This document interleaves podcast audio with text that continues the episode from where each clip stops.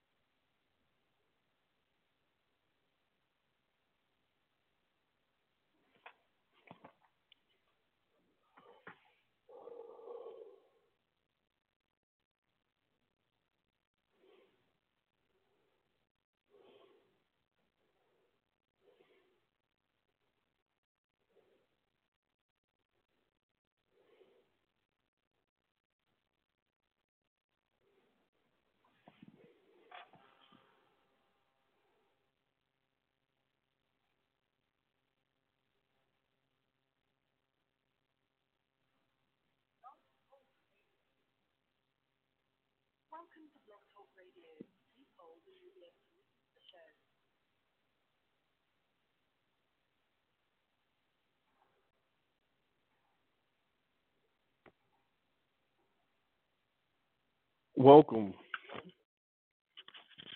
to this episode of the Streets to the Pulpit.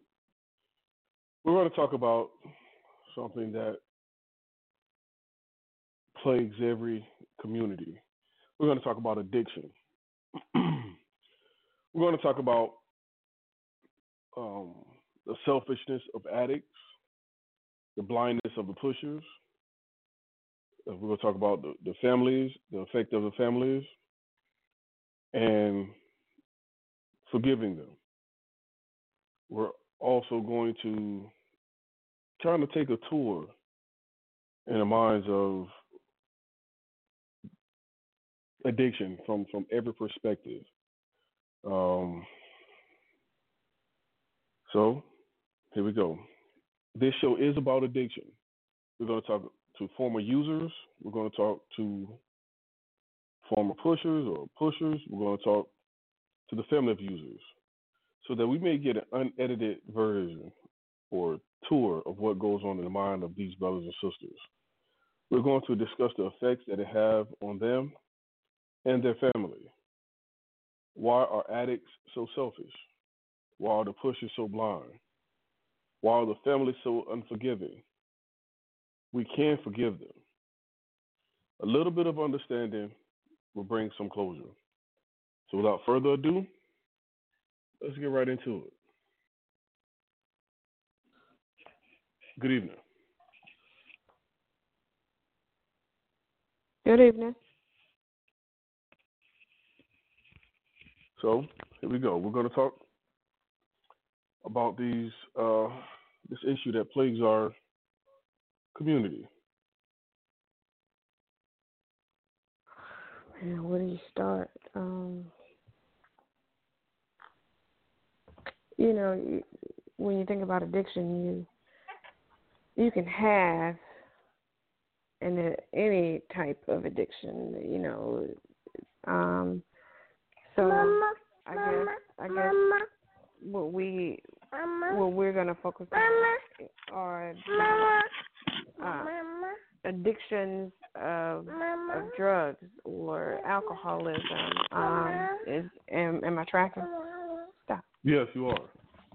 Okay. All right. So, um, for me personally, uh, I I have to um, from the aspect of dealing with alcoholism, which is an addiction, and, and that that plagues my family. That hits very close to home. Um, both parents, grand grandfather, um, died of cirrhosis. I have uncle that's suffering from from cirrhosis right now, um, and I I escaped it narrowly, but yet I did. Um, I grew up in you know in under primarily under my grandma's care, but when I would visit my mom, um, I had ac- access to all kinds of all the alcohol that you could think of because she she drank. Um, so I started drinking at a very young age, 13 to be exact. Um, and and that followed me throughout my college years. So, you know, six, seven years uh, drinking heavily and constantly. Um,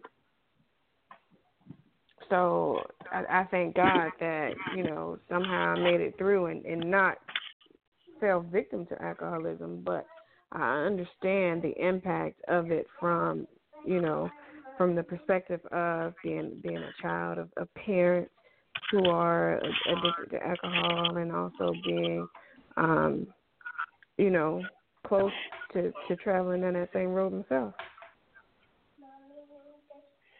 Good. So, what made you not? What made me stop? What made you not continue or yeah, stop? I guess. I, I looked at what it did to my mother. You know, it you know, and um I saw what it what it did to to her and then in in turn the effects that it had on um on our family from you know from her just from her drinking alone. Um and i didn't i didn't want to be like her. I mean that may sound bad but i didn't want to be like her. I can remember um going over to her house you know early in the morning because she worked third shift and she would get off in the morning and you know i would go over there and and check on her or whatever and um she reeked. She stank. You know, uh, it came out of her pores and it changed her skin. It changed the way she looked. So not only did it impair her, you know, her mental state, but physically you could see it weighing down on her. And you know, I didn't, I couldn't, I didn't want to put myself in that position. You know, I didn't want to be her. Right. So I guess from from my perspective, it was you saw you yourself the effects of it. Can you remember any time or a specific time that stand out to your head of when you encountered when the way she acts or anything like that? Like when she was drunk? Yes. Oh man, yeah. It it it was all the time and and multiple encounters. Um you know, and and honestly that was detrimental to our relationship. Like I it, I haven't had a conversation with a conversation now um a productive or a civil conversation with my mother in eight or nine years Mommy? because of it. Um, and Mommy. it was it was to the point where you know she she drank so much um it changed her and we argued about everything all the time. It didn't matter i mean we we could argue simply um over the color of shoes i was wearing and you know they not her feet but it was stuff as simple as that. And um it made her controlling and the unfortunate part is I kind of felt like it made her also shameful and bold in the same sense. I don't know if that even makes sense, but um you know, she it was almost like she she was trying to drink her sorrows away, but when she in the process of doing that, she got very bold and just hateful um to people who who were around her. Anyone.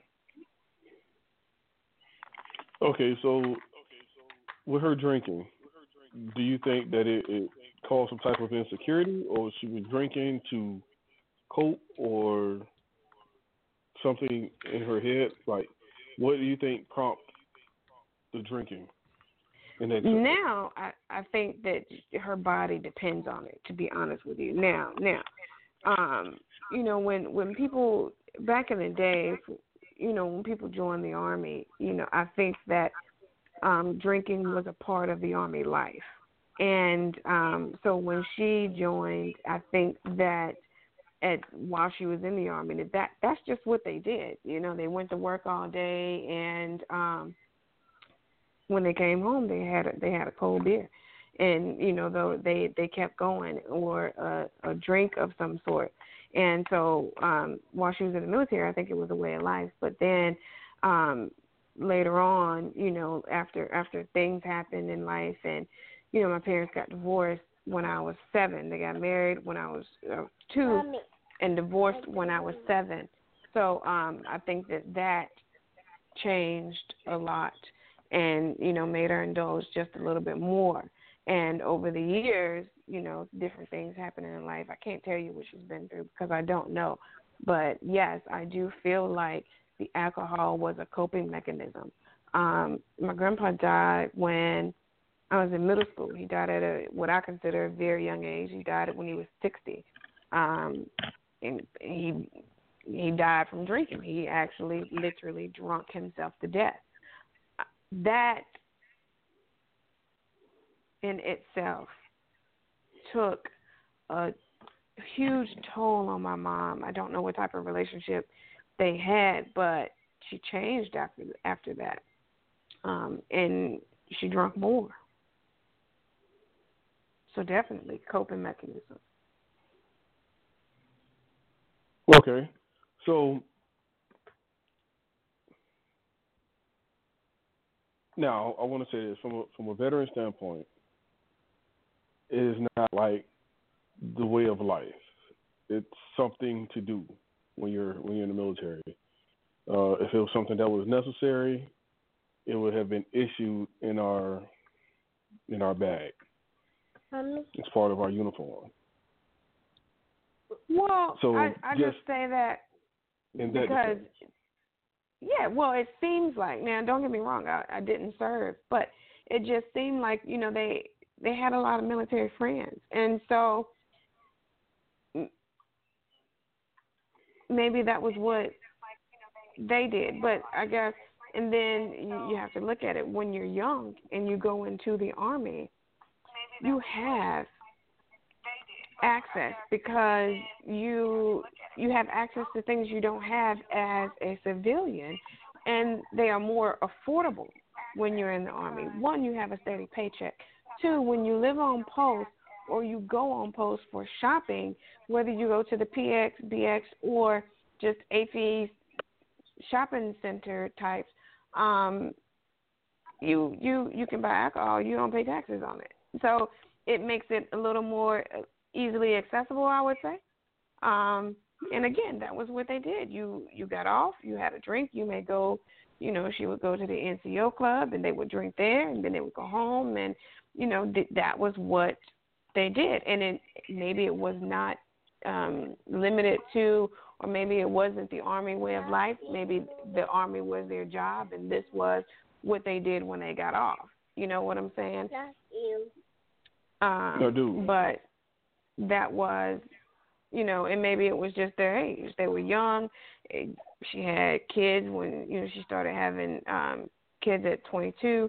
So, you know, hey, I guess maybe she didn't get to experience all of the drinking and stuff before having kids. So, unfortunately, we were witness to this, and um, ultimately affected by it. Dig that. I'm sorry to hear that. Let me put you on hold. We have another call on the line. Hello. Hello, Who am I speaking with? this is Jen. Okay, Jen. We're talking about addiction. We're talking about All right. addicts and pushers. And we're to make it clear, we're talking about addictions of all kinds, be it gambling, sex, pornography, drugs, alcohol, what have you. So it's not limited. Okay. Um, well, I have experience in all areas as far as having been. I'm a recovering addict. Um, I I have dealt in the past, and I am also the child of a recovering alcoholic. So, kind of have a viewpoint on on a little bit of everything. Okay, what And- made you decide to start using? What, if you don't mind me asking, what was your drug of choice? Um, I was an IV using heroin addict.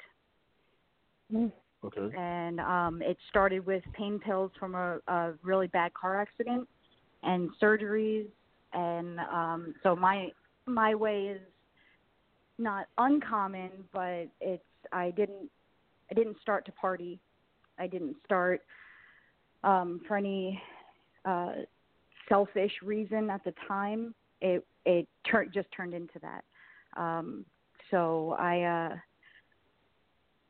I got stuck with the um the physical addiction to like the um the opiates, the chemical dependency, and then it went from there, kind of spiraled from there. okay. So How did it affect your family with your? I tore them apart.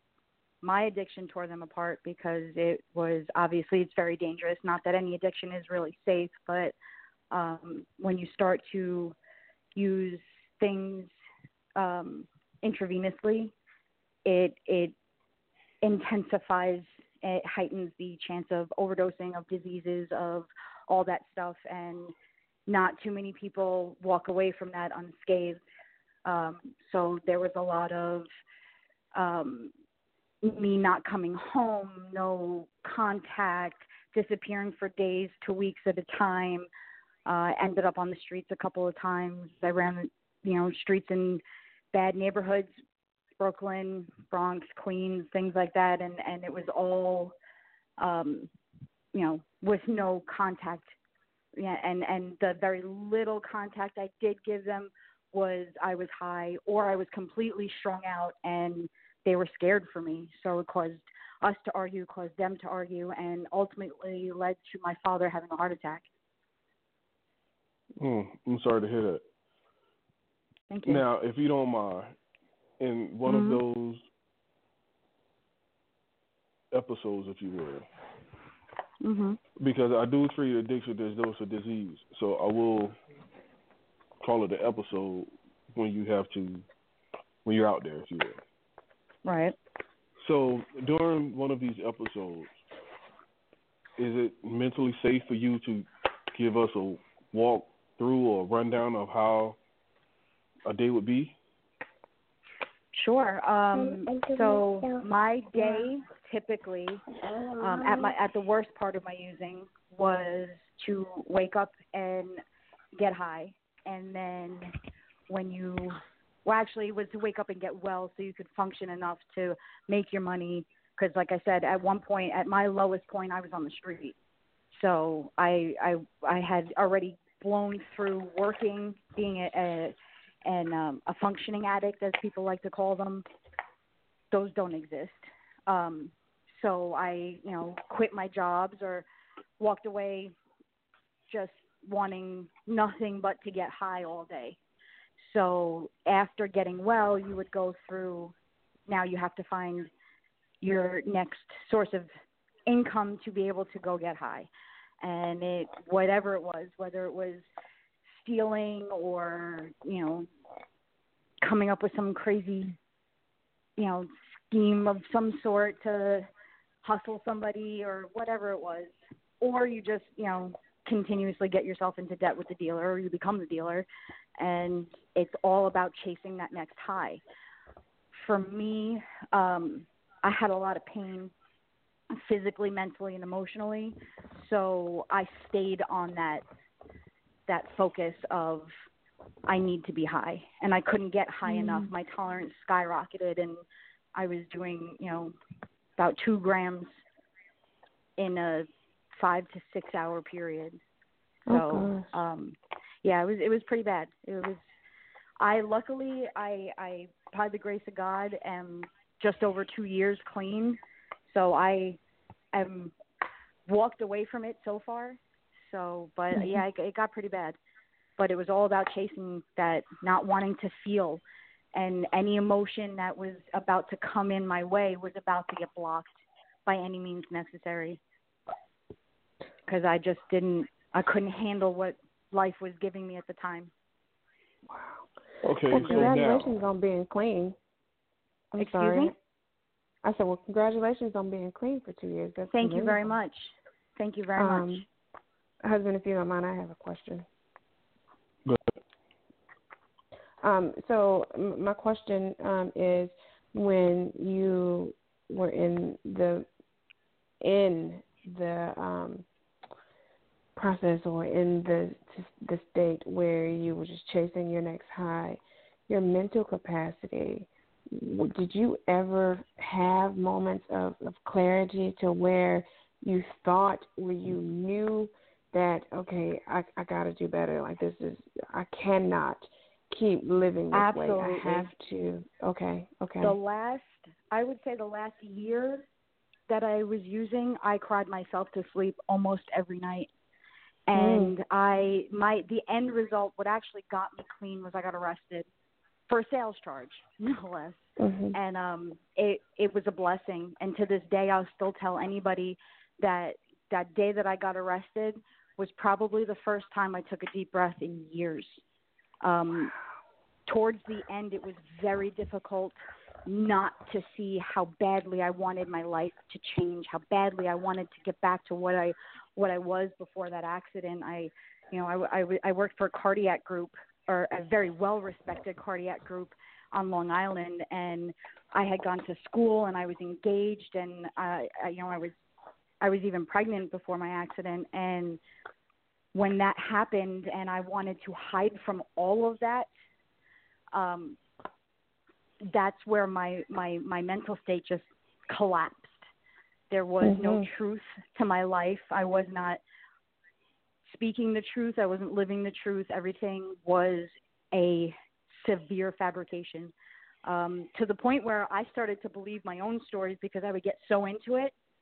And it took me a minute to be like, wait a minute, that's just a story I'm telling this person. I don't really have to go there like my parents i would tell them i was going out to lunch with people from high school and this and this and that and and then i would get the car and i would get money and i would get everything else. And years it wasn't until years later that my dad finally said to me it wasn't that we believed you we just weren't going to fight with you anymore because you were so so convinced that that's what the truth was and we knew better. Especially like i said because my father was my my father's actually sober for 19 years. He got sober in 2000. So um he kind of knows and and I'm very much like him especially in this respect. So he he knew that I was bullshitting him and he just didn't want to fight with me anymore. But my mental state was gone. Towards the end was when I finally started to I can't do this anymore. And and, and it wasn't that I wanted like it, I never took the the mind frame of I I wanted to die. That was never like a, a way out for me. I needed to Mhm. stop. I just didn't want to be, but I had to deal with the withdrawals. I didn't want to be sick. So there was that Mm. that struggle of I'm physically dependent on it now, and I have done so much damage to myself, to my family, to my career that I I wasn't going to get sober and look at my life sober.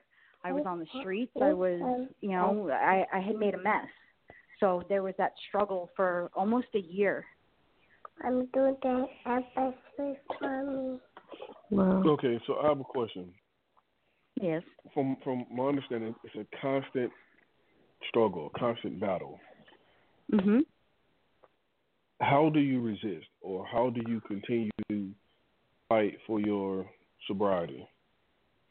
Um, well, aside from having a pretty great circle of people that love me unconditionally, and I mean like unconditionally, my my parents that they never gave up on me. Tough love, yes, but they never walked away.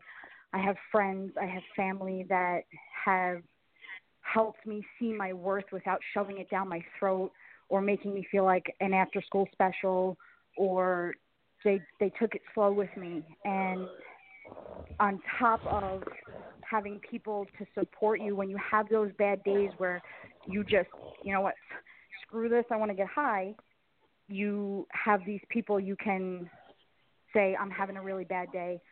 I don't know why i'm off but i'm off and they listen. And then on top of that there's everything that i've lost i will not lose again.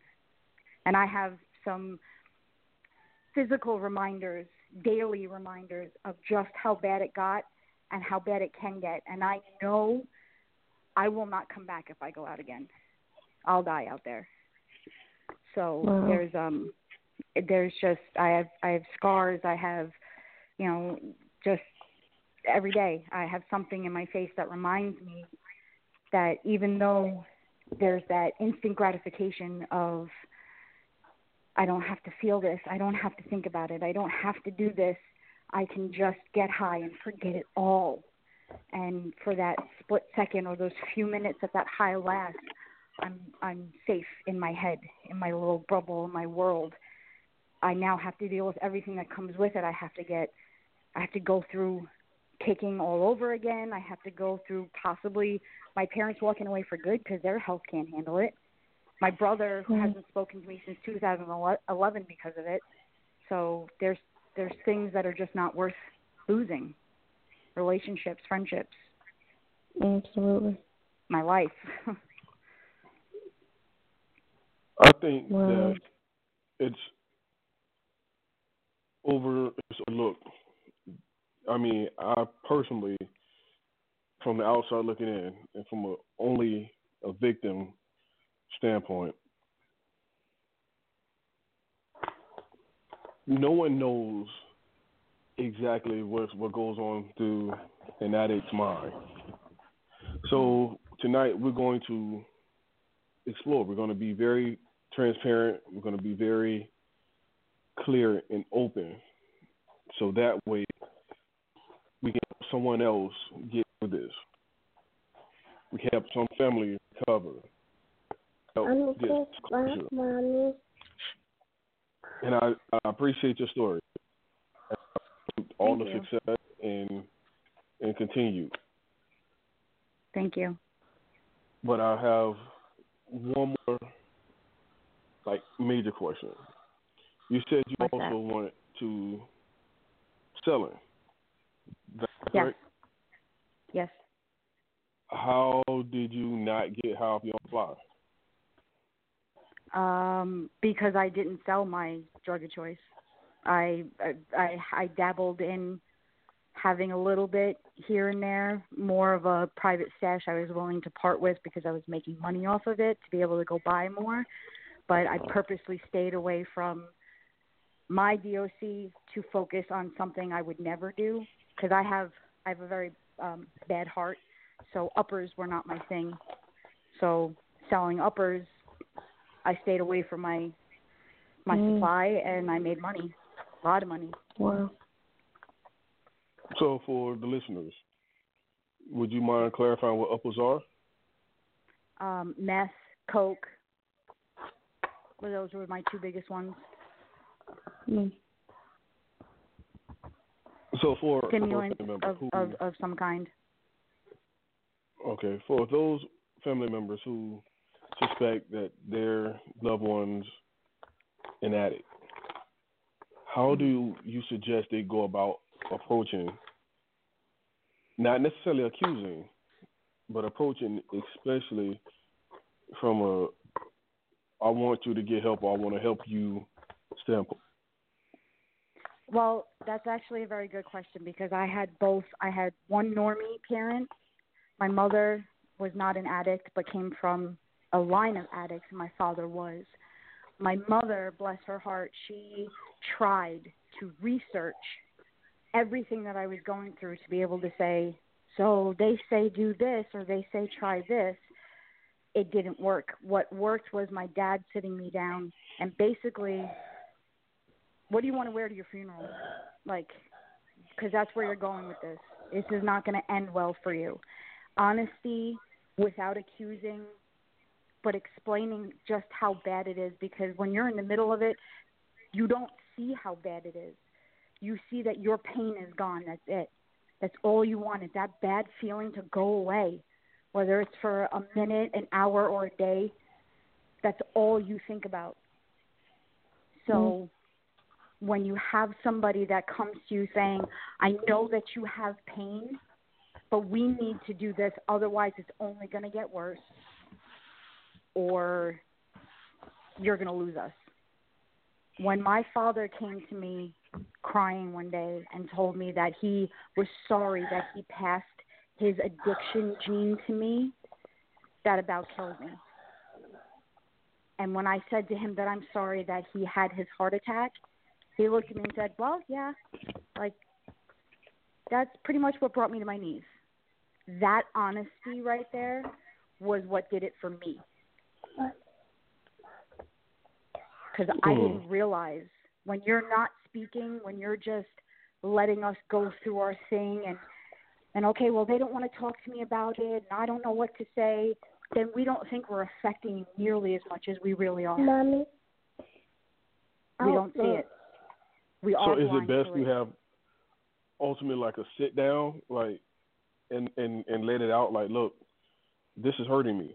You know, when you're out here with worry, when you're every time we turn on the news and or read the paper and there's a, a, a uh, dead body being found, you know, yes. we think it's you. Well, that, see, we got that too. Um, a lot of uh, I waited for that phone call. I was terrified to answer the phone because I swore it was going to, you know, this next phone call was going to be that phone call. Um, I can't speak for anybody else because not everybody responds to honesty the way that I do. But for me, a massive intervention with people that haven't been around, like aunts, uncles, things like that. Yes, they love you, but you have no idea what I went through. Not even close to going to work. I my ears are going to shut off, and I don't care what you have to say. You have no idea. Wow. People that know my mother, my father, my close friends, my family that have been there and w- witnessed that accident or witnessed that rape or witnessed that beating and you saw what I've gone through burying my son, all these things that I had to deal with. You were there for that, so you know the pain that I'm trying to run from, and you want to honestly sit down and tell me you think there's another way. I'll listen. I might not follow what you say right away, but every time you tell me, I break down more and more until I finally, my hands go up. And that's How many exactly what happened. Did you go into rehab? Was it a in, in and out Four. type thing, or No, the um in well where I got clean, they um because I left the state of New York to get clean and they have these little detoxes. I tried that because I tried to, you know, get around having to sit down and face an actual rehab in the program and all that.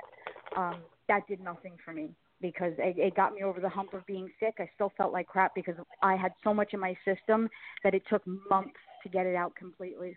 I was still peeing dirty after two weeks, excuse my language, but after two weeks I was still having a dirty UA. Um, so that that does nothing. When I finally sat down and went into a rehab, into a program, that's what my relationship with God, my relationship with my sponsor, and like minded people is what helped me because I was able to say, wow, you really know what I went through. So you know how I feel. So you know this. We had one teacher, one of the times I tried to get clean, and she had never been around addiction, not a day in her life. Nobody in her family, her, nothing. And I actually had to go back and make an amends because I was so rude to her. Because how are you going to sit there and read out of a book and tell me how I feel? It's it's a very dark hole you go down when you're addicted to something. Your brain takes you to places that you could never imagine. And Mm. you're willing to do anything to hide from that. So Wow.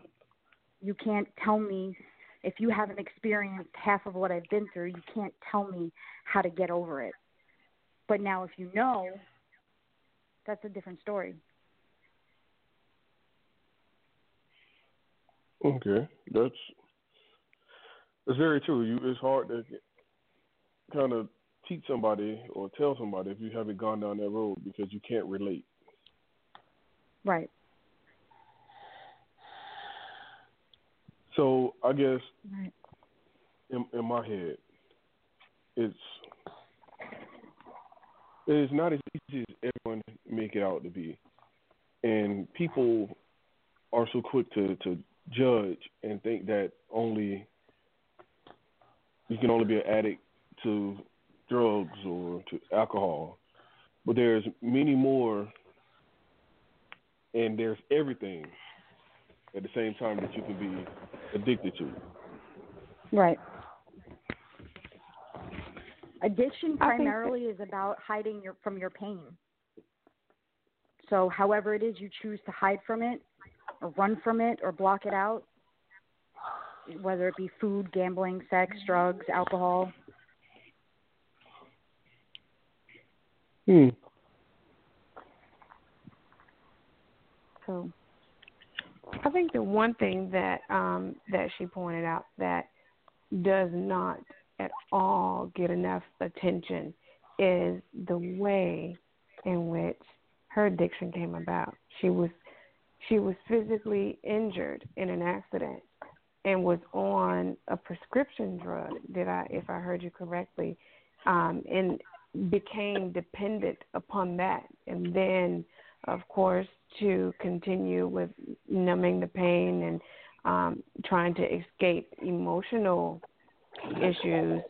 She then turned to heroin. Is that did I hear you correctly in saying that that's yes, ma'am. primarily? I, I actually, yes, I I started with opiates, and Mhm. when I went back, they had put me on like a six month refill, and I was on everything from morphine to Vicodin, Percocets, fentanyl patches, right. you name it, and I was on it. And when I went back for my my checkup and my refill six months later, the doctor looked at me and said, "Oh, you shouldn't have been on it for this long to begin with." And he took me off of it without batting an eye, and I had already had the chemical dependency, had never been high before, not even on all of that because I took it exactly how I was supposed to. But it was when I stopped that I realized you could get sick and it Mhm. spiraled from there and then somebody came up to me and said this is cheaper and does the same does the same thing essentially so i tried it and went from there but yeah this was all from prescription pain meds given and taken the way a doctor told me to Mhm. So it sounds like to me that it is without placing the blame someplace else. You can't easily say that if it wasn't for the doctor over prescribing you or what have you, that you wouldn't have been addicted. if the doctor was honest with me and told me what the risks were, I could have possibly managed it better. Um, obviously, it was my choice to take it to kick it up a notch, but the, the the the pills, the way that he took me off of it, knowing that there's a chemical dependency attached to it, as soon as I got sick, I immediately was like, "Oh, this is not. I'm not going to let this happen." No, no, no, no. So I went to the streets and found. I started finding them on the street, still taking them exactly how my doctor told me because again, I didn't know you could get high. I only knew you could get sick. So, uh, had the doctor been honest with me, I feel that there would have been a better chance. I could have handled it different. Maybe went into a detox to come off of them the right way, or we could have discussed him weaning me off of them. Something. Um, that's how Suboxone got started was to take people off of the prescription pills. So why didn't we discuss that? You know, things like that. Right. And I don't think it's necessarily uh, about blame displacement. I'm just saying the reality of of her story is it started with a prescription to help her heal from her injury from the accident. You see what I'm saying? So it wasn't not not trying to make excuses or put blame, just the reality of um, yet another addiction because we are talking about drug addiction, but you know there are multiple types of drugs, um, and it seems like now more than ever, medical prescriptions are leading that like by far, um, simply because of, you know that can be for another show, but the lack of knowledge or the lack of information given to patients about the drugs that they're taking, and then you know like for her, once she felt sick, you know that was yet another thing she had to deal with, and she physically couldn't. So it was sounds like you know it was at the time it may have been easier for her to just you know just stay on it and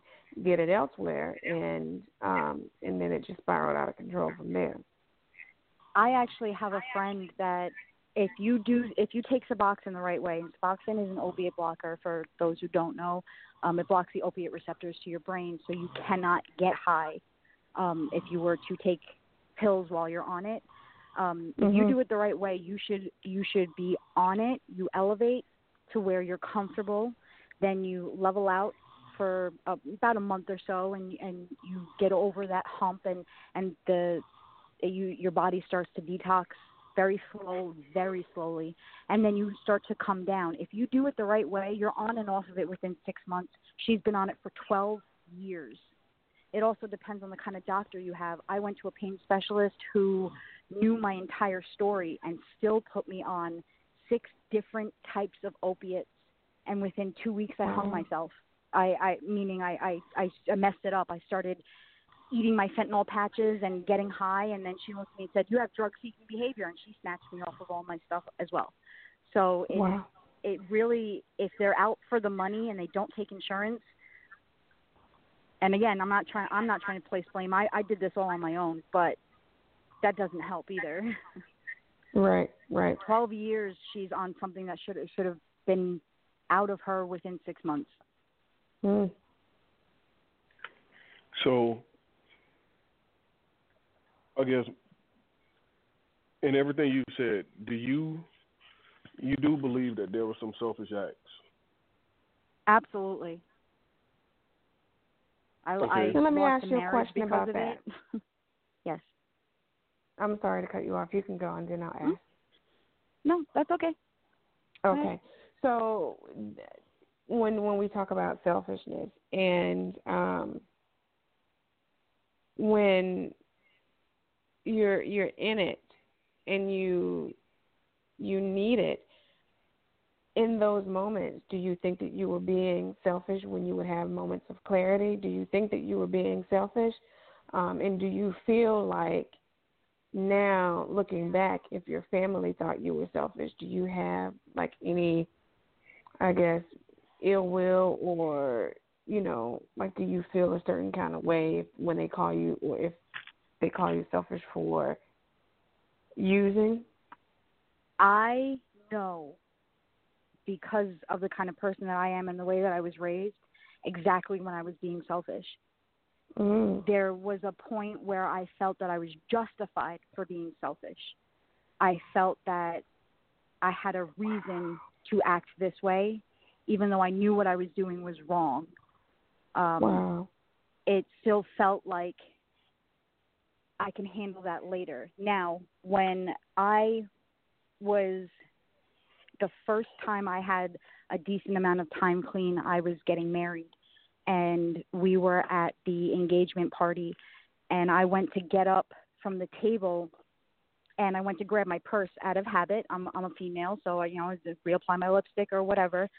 And my father grabbed both of the the arms of the chair he was sitting in, and you just saw everything in him tense up. And he gave me this look, and at the for my first thought was, "How dare you? I have been clean for a year now, and it I had mm-hmm. to stop myself and say I did that. I'm the reason he's reacting like that because he's right. In the past, every time I took my person to the bathroom, don't expect to see me for at least a half an hour because mm-hmm. I was going to get high. And to this day, there's still times where I'll do something and my parents will kind of look at me like, "Ooh, all right, all right, let's let's you know, let's not do this. Let's not go disappear with the phone for an hour and because that it brings up bad memories for everybody. So I have no ill will. Like I said, I I ruined a marriage because of it and or over it and I have no ill will whatsoever and that's that's one of the things that I like about the program is when they teach you to make an amends sorry doesn't mean anything. The words sorry mean nothing when you're an addict because that's all you say. I'm sorry I was high. Mm-hmm. I'm sorry I was strung out. I'm sorry that I did this. And then you just keep doing it again. And amends is correcting your behavior, it's righting your wrong, mm-hmm. however it is. Whatever it mm-hmm. is I have to do to prove to you that I truly, from the bottom of my heart, never meant to hurt you because it was never about you. It's not about you your parents, it's not about your siblings, it's not about your significant other. You're not thinking about them when you're getting high, you're thinking about you. So you didn't do this to mm-hmm. hurt them. You did this because you thought you were helping you. You thought you were doing mm. something for you. So how do you show them that this wasn't about you and I'm sorry that I hurt you? Wow. So my question Um, is this: Why, and not you specifically, but why are addicts selfish? because we don't see past what we're doing because your mental state is so focused on what you're doing and the fact that you're willing to do whatever it takes to get that they don't think about the people that are directly affected it's like when somebody commits suicide they're not thinking that they're leaving behind a family or loved ones people that actually care about them they're thinking they're hurting and they want that hurt to stop Wow. the last time I drank, the very last time I drank, all I kept saying was, I don't care how I look. I just want this feeling to go away. I want that pain to stop. And that was the only way at the time I could see right in front of me what was going to quickly stop it. I couldn't see past what I was doing to the people around me that it was hurting.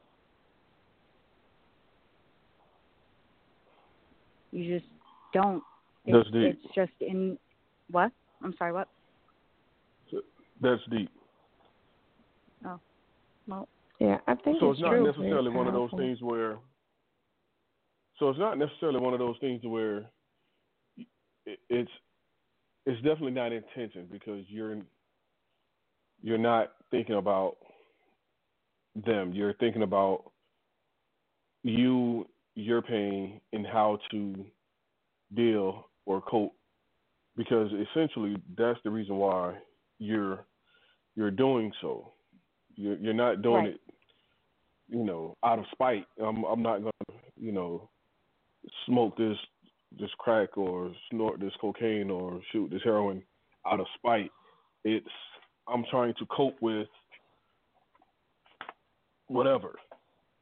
right. What's wrong It's, in it's kind of it's, uh, This- it's along the lines it. of when you. Ha- Sorry, go ahead. What? It it numbs it essentially. Yes, uh, that's exactly what it does. It it's like I again I can speak for myself.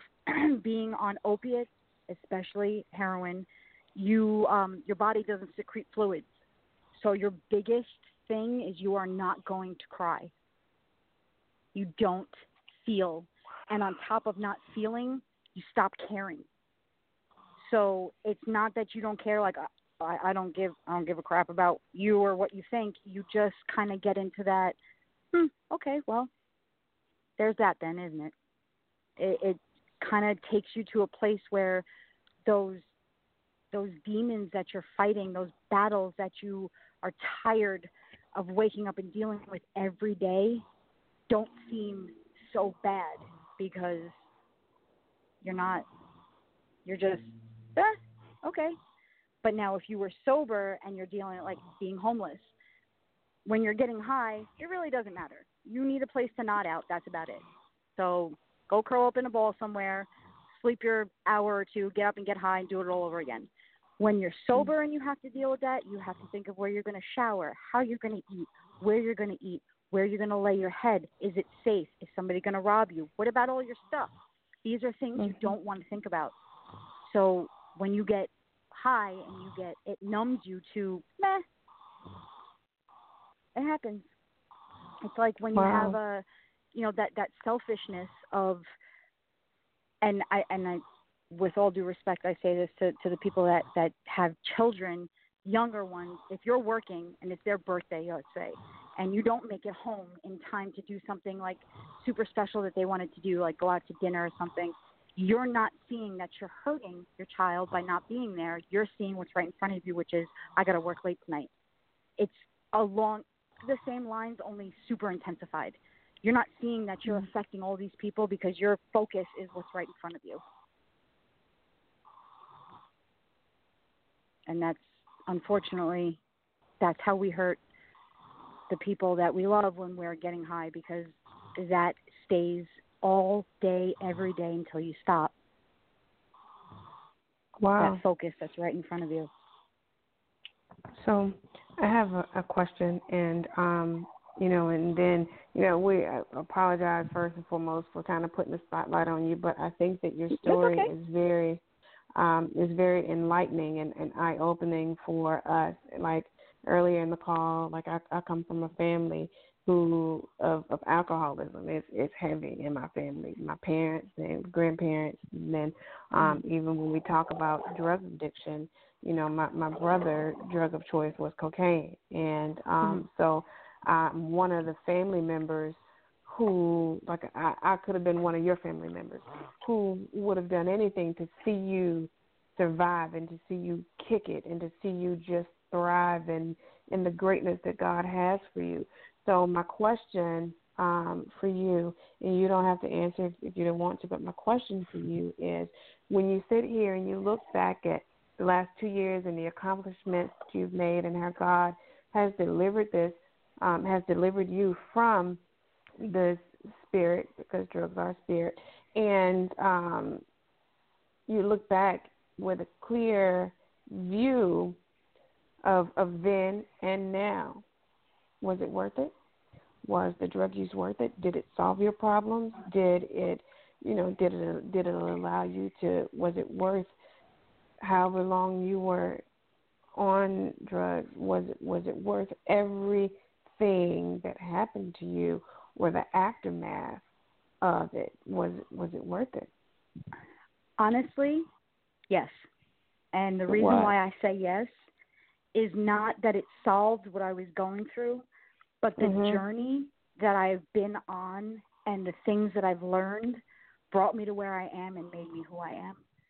And Wow. I can look at I I worked for community well I worked for a place in in Phoenix where I actually went through detox and I did peer support, which means I got to share my story and I got to help place people in rehabs and get them on the right track and I feel that somebody out there and I I know that it's happened before and it'll happen again can benefit from what I went through. And if I didn't Mhm. go through what I went through, then I wouldn't be here. I wouldn't change. I don't have regrets. I have Mhm. I have heartache for the people that I hurt in my journey. Mhm. But if so, if one person can walk away saying, if she can do it, I can do it, then it was all worth it. It's all worth it. It's that this is my God clearly has bigger plans for me that I'm still here. I've overdosed one time in a the better part of 15 years of doing drugs. I I Mm. overdosed one time. I'm fairly healthy as far as I mean I like I have other issues that aren't drug related, but as far as my my drug use goes, I didn't do any permanent damage, which I am absolutely grateful for, and I feel like that's a message that there's something else out there for me. And I've wanted to be a case worker for since the first time I got clean, which is a, a therapist that specializes in drug and alcohol addiction. Mhm. And I want to be able to help other people because like I said, I know what it's like to go through somebody having been down your road Mhm. and the help that they gave versus somebody who's just reading out of a book. So, Mhm. but that's me. Let me pause. Let's let's pause right here. We're going to introduce Pastor. He's on the line. Uh, Pastor, good evening. Good evening, sir. We uh we have uh Jen on the line. She uh is a two year plus recovering addict. Uh so that's where we're at. To give you kind of a backstory. And um and I think that Pastor, I don't know if you were on for for how long you had heard, but I think that, you know, the husband and I were just listening to Jen tell her story of her state of mind when when she was using and and then um looking backwards the question that I just asked her was was it worth it and uh, you know, her answer kind of threw me for a loop because I thought she was going to say no, but then when she said yes, it was worth it. It actually amazed me and it made so much sense. And um so that's what she was just saying that it was absolutely worth it because she's been delivered and the her ability to to help others um Mhm. go through um their struggles and and come out triumphant is is really commendable so Okay, well, first of all, I want to I want to say, I commend you. I congratulate you. I salute you. I honor you for, first of all, the courage, the bravery, um, of just being honest. Because um, even the Bible says, you know, the the truth is what sets you free. And a lot of times we think that's just in spiritual realm, but truth is truth. And so her truth about her addiction, her truth about her uh, struggles, her truth about just her testimony. Uh, I, I feel like person has helped a lot of people because I was blessed by hearing that. I, I, So I Mhm. thank you for that. Thank and you. Second of all, I, I want to say to you, um, this is a plea for help. You know, I, I am just one pastor, but there are pastors, all of us, we need you. We need you. Do you hear me? We need you desperately. There are people that will not hear us. Number one, because we can't relate uh, to what they're talking about or what they're going through. Yes, we can give them Bible. Yes, we can show them love. But to say that I understand, I've been there, I can't say it. So we need you. There are people that you can reach that uh, would turn a deaf mm-hmm. ear to me, and I understand that. I understand mm-hmm. it. So I want you to know that there is um, definitely a ministry for mm-hmm. you in some way, shape, form, or fashion. You know, whether it's in the church or out of the church, people need to hear your truth. Because again, once truth is uh, released and received, uh-huh. um, you know, people people are uh-huh. set free. People are people feel better. Uh-huh. You know, if if I'm an addict, and even if I'm not an addict, even here tonight with myself, I feel like, oh my God, if she can get off of what she was on, then surely this little thing that I'm dealing with, that's hope for me. So you you give people a, a lot of hope, and I am further impressed and blessed by the fact that the Bible says that all things work together for good.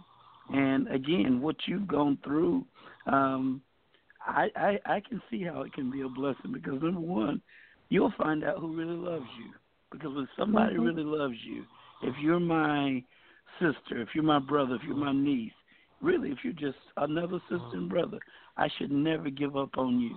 I should never give up on you. I may be get I may get frustrated by you, but I should never give up on you. Why? Because God never gave up on me. And this is my last Right. thing, and I'm gonna shut up. Uh, and this and this this, um, you know, we, you know, some kind of way we look down on. God forgive us, uh, people that are on drugs and things of that nature. But what we don't realize is, in the eyesight of God, hear me clearly now. In the eyesight of God, there is no difference in what you did than me overeating. Because what we did was we both did damage to our body. We both went beyond where we should have gone. So, in other words, your drug of choice may have been, I didn't hear what it was, but let's say cocaine. If your drug of choice was cocaine, mine may be fried chicken. Now, will yours do more damage? In the short term, yes. But in the long term, you know what? Now, you know, I'm overweight. Now, you know, I've got chest pains. Now, I'm having to um, uh, have surgery and all of those things. So, a lot of times we look down on you, but we don't realize we're doing the same thing. We're addicted to fried chicken, Pepsi Cola. We're addicted to gossip and lies. We're addicted to just people mm. that look like us, smell like us, and sound like us. So you called a lot of us on the the carpet tonight, and my sister, I honor you for that. I really honor you, and on behalf of the the body of Christ, please forgive us. I've tried not to do it, but I'm going to add myself to it. Forgive us for overlooking you, forgetting you, and not loving you back to life. Thank you. Mm. Well, it's wow. You're you're absolutely right, and for me, I, I needed some some clarification, some clarity, because my mom my mom was was an addict. She's recovering, as far as I know, last she told me. And from the outside looking in, it's like, you know, how did we get here? She said she started using drugs in 1983. I was born in '79. That means you've used drugs more than a lot of people have worked. Like you should have, you should be retired using drugs. But I understand um, that it's it's the pain that you're you're trying to numb yourself from. It's not so much as you're doing it out to spite your family, like we said earlier, but you're doing it to help you cope or deal with whatever issue you have going on. Hers was uh, she lost a child before me to to SIDS. Now, back in that time, you know, there wasn't counseling. People, especially in the black community, wasn't going to talk to a therapy which I want to make clear. Talk to somebody. Talk to somebody so that you can get some help before you try to do it yourself. Because we all know when we do it ourselves, we will mess up 10 out of 10 times. So I'm I'm I'm floored now. I have a lot of clarity you know. And like Pastor said, I, I'm looking at you from a different from a different light now. I'm looking at addicts from a whole different light. Thank you. Thank you, Jen. It's never our intention to hurt anybody. And I, that I can speak on behalf of all addicts. I promise you, it was. It's never a direct hit to you, as as as hard as people go through things every day, and yes, they get through it without drinking or drugs or whatever it is that their vice may be. But when they feel, when a person feels that there's no way out, they shut down. And when they shut down, they shut everybody out. Mm-hmm. So you're not on the inside being targeted that this is your fault and I'm doing this because of you and how dare you. It is we are pushed you so far away that you are not a factor in what we're doing right now. And that's just as wow. bad. It's just as selfish. But unfortunately it's the truth. You don't you become irrelevant when it comes to us trying to save ourselves. Because and like you said, it's if we try and do it ourselves, our best thinking is what got us right here. As addicts, our best idea my best idea landed me in jail and at the wrong end of the needle. Mm. Um, it wasn't until I let other people take the wheel, whether it be counselors, therapists, sponsors, uh-huh. God. It wasn't until I let them in on my plan and, and we all worked on it together that I finally saw a way out that didn't involve uh-huh. not feeling. Uh-huh. So, uh, again, it, that's where the amends comes in because there, there's only so many times you can say sorry. Mhm. So, So, And, um, biblical Go ahead. Pastor, from a biblical standpoint, is there any? Um, I know no, not one is greater than other, but I know you you're a man of, of many great stories that you know all of them in the Bible. Can you give me one that we can tie this all together?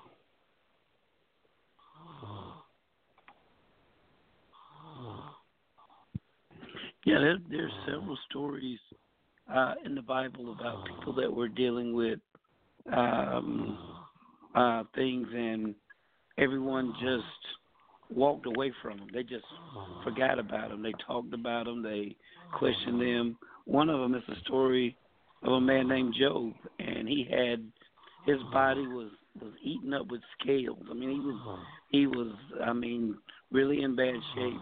Um, literally, he had gotten to the point to where things were so bad for him until his own wife came to him and said, "Look, why don't you just curse God and die? That's the best thing you can do." His friends came to see him, lifelong friends came to see him, and when they came to see him, instead of talking to him, they sat there day after day after day looking at him, wouldn't touch him, really didn't even have anything to say to him.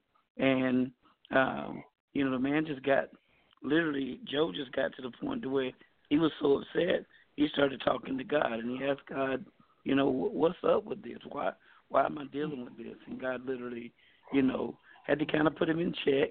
And then we, when he and God got on one accord, God turned things around for him.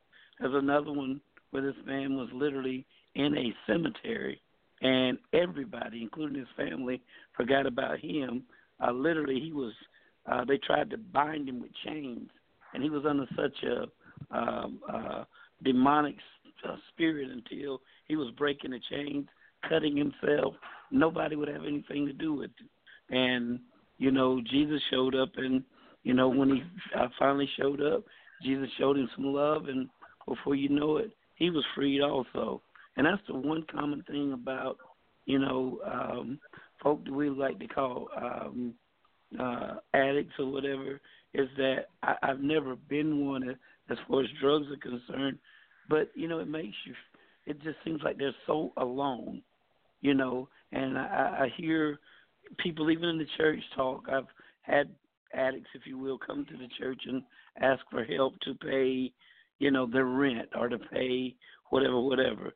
And and in reality, they really are crying out for help. I have to check it out. So their rent really is due. The problem is, you know, if you put the money in their hand, then what they'll do is go and they'll feed the addiction.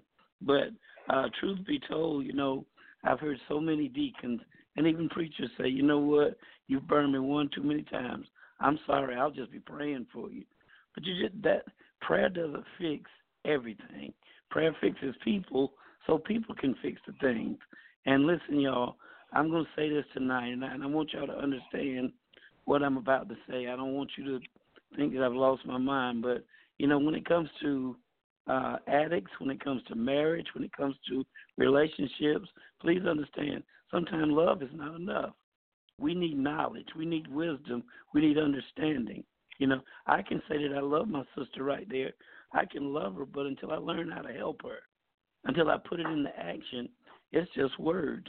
And so, yeah, there's so many places in the Bible where, you know, folk would just literally uh, forget about you. They would just leave you, um, you know, um, uh, by yourself. And unfortunately, uh, there's only just the Bible says, when I was in prison, you didn't come see me. And we think prison is just a place with uh, iron bars, but prison can be anything that has you confined. Drug confines you. You know, it it does that, and um, I don't think anybody started out their life on career day in elementary school and said, "When I grow up, I want to be a drug addict. When I grow up, I want to be hooked on cocaine." I don't think anybody said that, but life can hit you so hard, so hard, until you know you're looking for a coping mechanism. And for me, you know, that's what turned me to God. But for a lot of people, it turns them away from God. But yet and still, you're still talking to a victory tonight. To hear this sister say what she's saying is, I mean, it's nothing short of a miracle. It is amazing to hear, you know, to hear her speak about, you know, her situation and her circumstance. And I pray that we will all learn something from it. I pray that we will. And I don't know what went first. I don't know if, you know, with alcohol, I don't know if your mind goes first or your body. I don't I don't know what goes first. I don't know what starts to leave you, but to hear her talk and and I don't know her, she's got a very strong mind. She has got a very strong mind. So to God be the glory. I can't I enjoy hearing you talk. Thank you.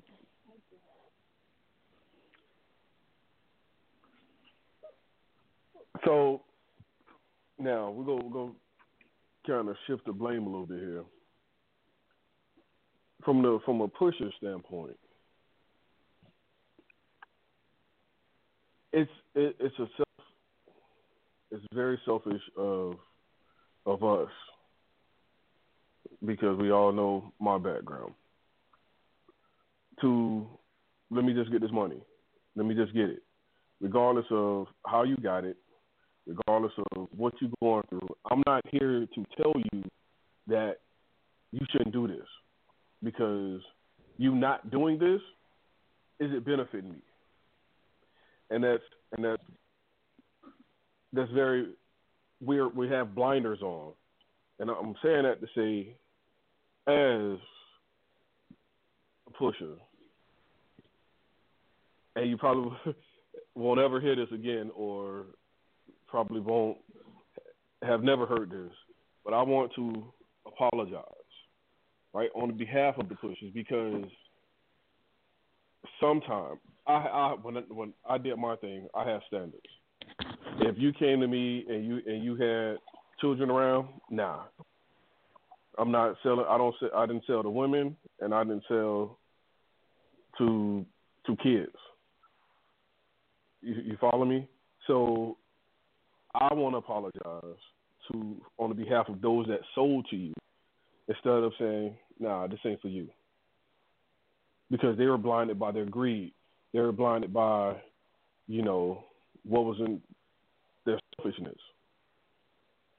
So I want to apologize on the behalf of the pushers. Thank you.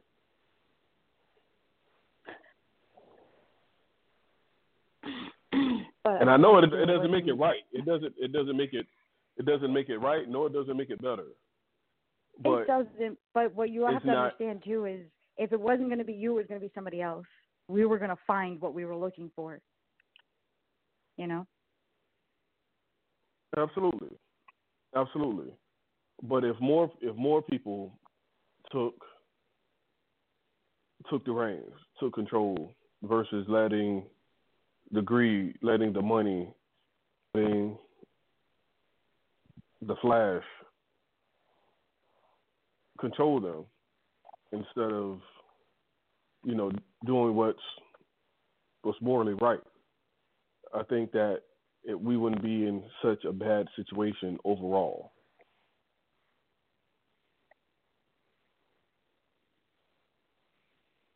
Does that make sense Agreed. to y'all?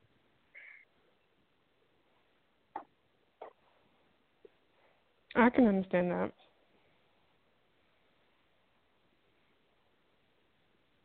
So, like the Mrs. when she was saying when she was young, she started, you know, drinking because you know it was around her, she had access to it. If it wasn't for somebody giving it to her, she would have never been introduced to it. Luckily and prayerfully, that it, it stopped right there, versus it having the effects that it had on her seniors, parents, uncles, grandparents, so on and so forth. So sometimes we got to say enough is enough, and the win is now for it to stop.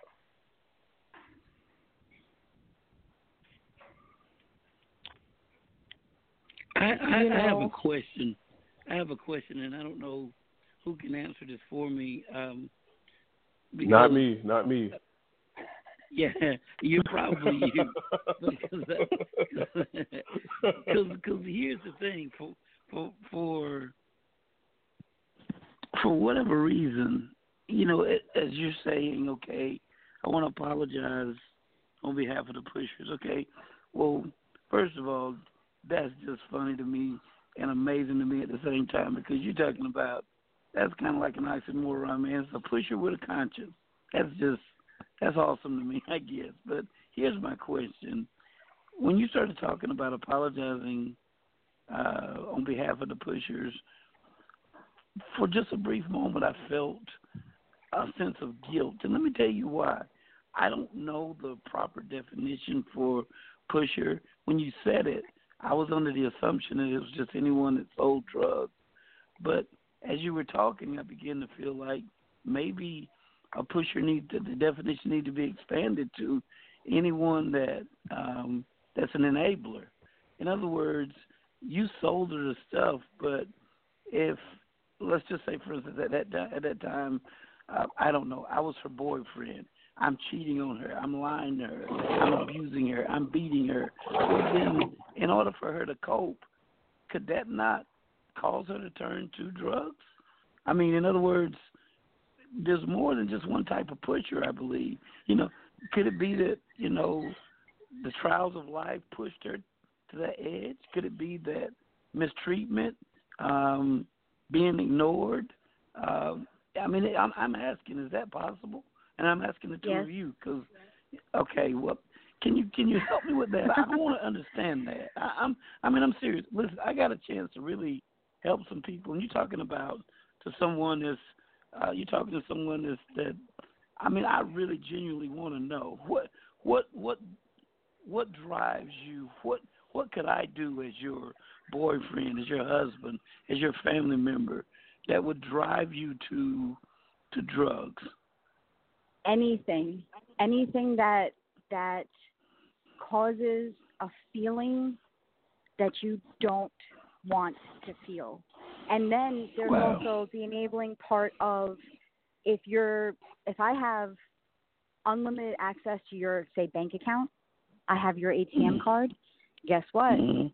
the next time we get into a fight and you cuss me out, the next time you hit me, you put hands on me, and I want to get high, I now have the Wow. to do it. When I was getting high, and I was at my my very beginning, very beginning, I was still living with my parents, and I wasn't working because I was still recovering from my accident and everything else, and they gave me money left and right, and I didn't have to worry about doing anything. I got my money, I went and I because I had gotten my lawsuit and they had control over most of it. So I would get my money and I would go and I would do my thing. It wasn't until I got sober that they decided to do the tough love and not talk to me or help me or, or deal with me until I got my head straight because that that beginning part of you being on that emotional roller coaster because everything that you've been pushing mm-hmm. down for those however long you've been getting high is now coming to the surface. So if you hurt my feelings, I'm going to go get high if you broke my heart, you lied to me, you you mistreated me on any level, the first thought now granted, you cannot control your first thought, but you can control everyone after that. And my first thought is always going to be to get high. Because that is the one thing I know that will take that pain away. Now it's how I choose to deal with that thought is is the real test of my sobriety or or anybody's willpower and I I commend the people that can turn away from that before it becomes a problem um, because it's not easy. There's 1% of opiate addicts make it. 1%. That's it. Because we keep going back, it's the easy way out. So we can really get that selfish and that self self self absorbed and make it to where anything can be taken as an enabling situation. So, I mean, really, if there's no problem, then you, I mean, you can't take make something out of nothing. So if there's no problem, then there's no reason for me to get high. But the minute you start doing and acting, you know, acting like a fool, then I have I have a green light in my head. Wow. Wow. wow. So do you do you at any point did you blame the pusher at, even right now, the stage of your life, do you look back and I mean, do you have any hatred or animosity against the one that sold you the drugs or the one that pushed you no, you absolutely to that point? Not. The one, the first person that ever got me to try heroin, I was tricked into doing it. Um, mm-hmm. I thought it was a pill that somebody had crushed up because you know when it's in powder form, it hits you faster. It's still the same dosage, but it just hits you faster. I thought it was a pill. They told me it was a pill. Halfway through that line, they started laughing. It was a, funny to them, and I didn't even get the whole line down, and I passed out. Um, that person, yes, I absolutely have. It took me a very long time to get over that. As far as the dealers, I would get mad at you if you didn't sell me drugs, sell, sell me drugs at the time because I want what I want and I want it now and I'm going to find a way to get it get it. Either you're going to make it easy for me and give it to me because I trust your product is not stepped on and cut with all this other garbage that I don't need in it, or you're going to make it difficult for me and I have to go find it somewhere else now. So it, it's I've been blamed. I actually had one of my one of my best friends died of a drug overdose and I was blamed for his death and I wasn't allowed at his Waker's funeral. And for a long time I believed that that was true and it was hard that actually kept me high for a very long time, for years after that. And it wasn't until I finished my steps and I went back home and I made my amends to the family and the friends, and they said, this particular person was already using, already wanted that, and you were not going to stop him. You were just the easiest, fastest way to do it. He's a, this person was grown and can make his own decisions and it wasn't about the pusher. It wasn't about anything other than when you've made up your mind as an addict, there is no stopping them. And they are not going to stop until they see what is going on, whether it's to themselves or to their family or whatever the case is. So the the dealer is not the the, the, the really the problem. I mean, yes, it can be looked at as as selfish because you see somebody strung out or you know somebody that got clean and you know that you're their first stop say they've been in jail for you know six years and they're you know thinking about getting high and you know that they've been clean this whole time and you give them that first dose chances are they're going to overdose on that first dose because their tolerance is nowhere near what it was that's a little selfish but other than that uh, uh, it, it's really not the dealer's fault. It's it's the addict brain that isn't going to stop. If that makes sense. it makes it makes a lot of sense. I'm just um, everybody else needs to speak up because I'm literally conducting an interview here. Uh, this is um, I, this is amazing to me to have. I mean, I, everybody out there that's listening online or whatever, you know, maybe you've you've had access to this, but for us to have access to this type of, you know, uh, information is mind-boggling to me. You're talking about someone that has, you know, gone to the other side and, you know, seen that and can speak from that perspective. But, you know, she also knows about deliverance, and to hear all of this is um you know it's amazing to me that we have access to this and this can be shared with all of us and for anybody that feels like their problem or their pain is beyond um repair or whatever i mean you got your answer tonight you got your answer. I'm, I wouldn't dare tell you that God is not um, um, available to you. He is, and I believe God even more so now because in her process, I don't know the entire thing, and I understand that she went through the steps, and I have no problem with any of that. But I still will put my God up there and say He had to have a hand in it somewhere. So Absolutely. I just thank God for for her, for her openness, for her honesty, for this open forum like this. And um, again, I am learning so so much. And I'm going to ask one final question, and I and I guess I'll just hang up, and that way I won't go back on my word. But my question is this: um, because you're really helping me, you you you really help. What what keeps you from um, uh, I'm gonna use a word that my grandma used to use. What keeps you from having a setback? I guess that means a relapse. What what keeps you from going back to that world again? Well, like I was saying before, it's knowing it's knowing what you can lose and what you have lost, and just not being willing to give that up again. I, by the grace of God, because God is in the steps, and I I was raised Irish Catholic, um, so mm-hmm. I have always had a relationship with God, um, and He is a very big part of my steps because that is who my higher power is the the, the higher wow. power that I choose to call God. Um. When by the grace of God, I did not have everybody give up on me. I had those few people that looked at me and said, "This is not you." and we're going to get you back and for a long time I thought it was impossible because I had done so much damage and I had caused so much pain and I left nothing but a path of destruction and ruin over 15 years of doing nothing but what I wanted to do because I was hurting. And when those people stood by me when I was sick and throwing up and strung out and jonesing but couldn't go anywhere. They tried locking me in rooms. They spent money. They did all these things because they believed in me.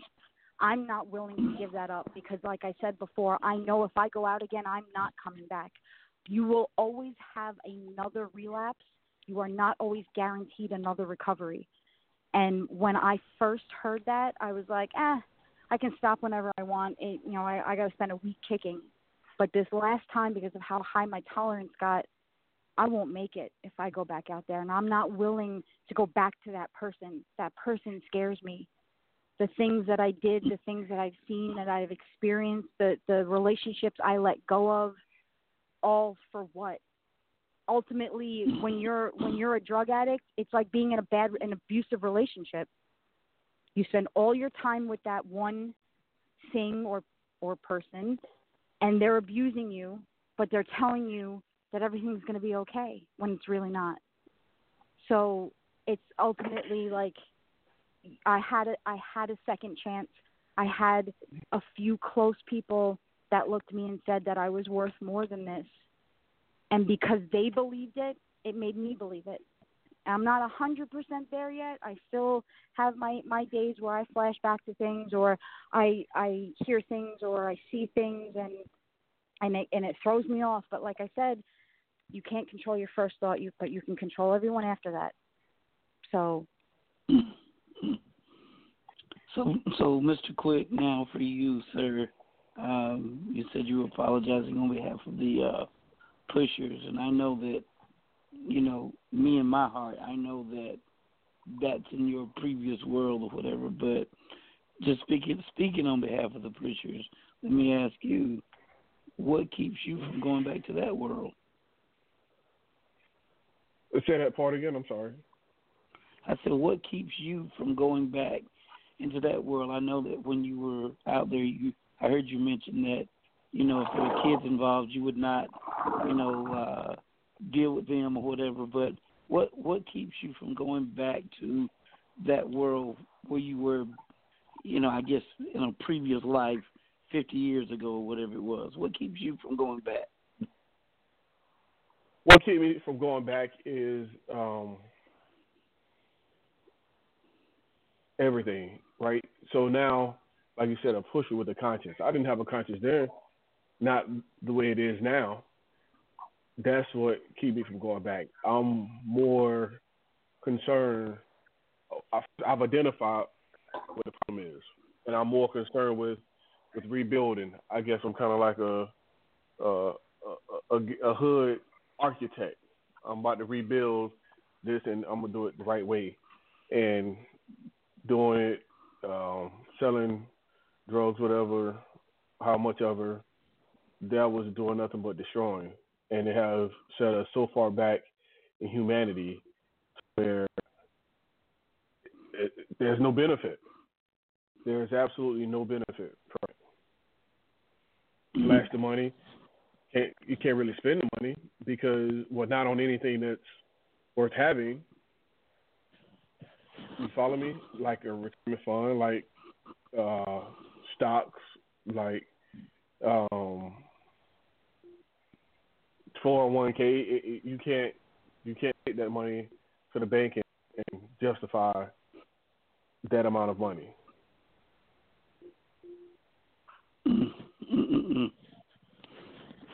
Wow. Okay, I'm I'm so I'm, I'm no. Ask your questions, man. Ask your questions. Let's let's let's let's let's get it out here, man. Let's let's make some people okay, well, nervous. So so how does how does listening to her tonight? Um, how do you think it makes current pushers feel? Do you think it uh, grieves them? Do you think it? How do you think it? How would it make you feel if you were still out there doing that? Would you look at her and say, you know what? I can't. I mean, is the money? Is it worth it to you? I heard her say that.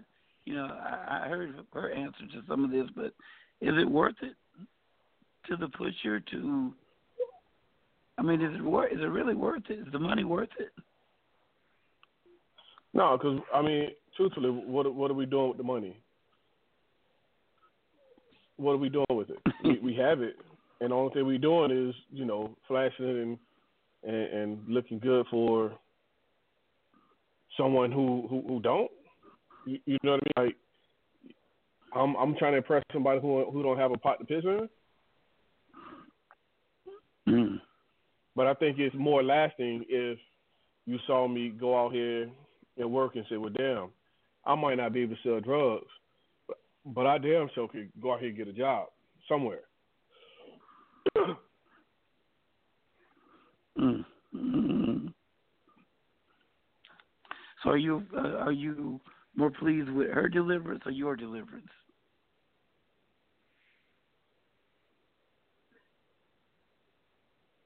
I'm I'm I'm just as pleased. I think I'm more pleased with hers uh, slightly more because there's a lot of there's more addicts than there are pushers, and with her story, with her testimony, she could touch and change many more lives than I can from a pusher standpoint.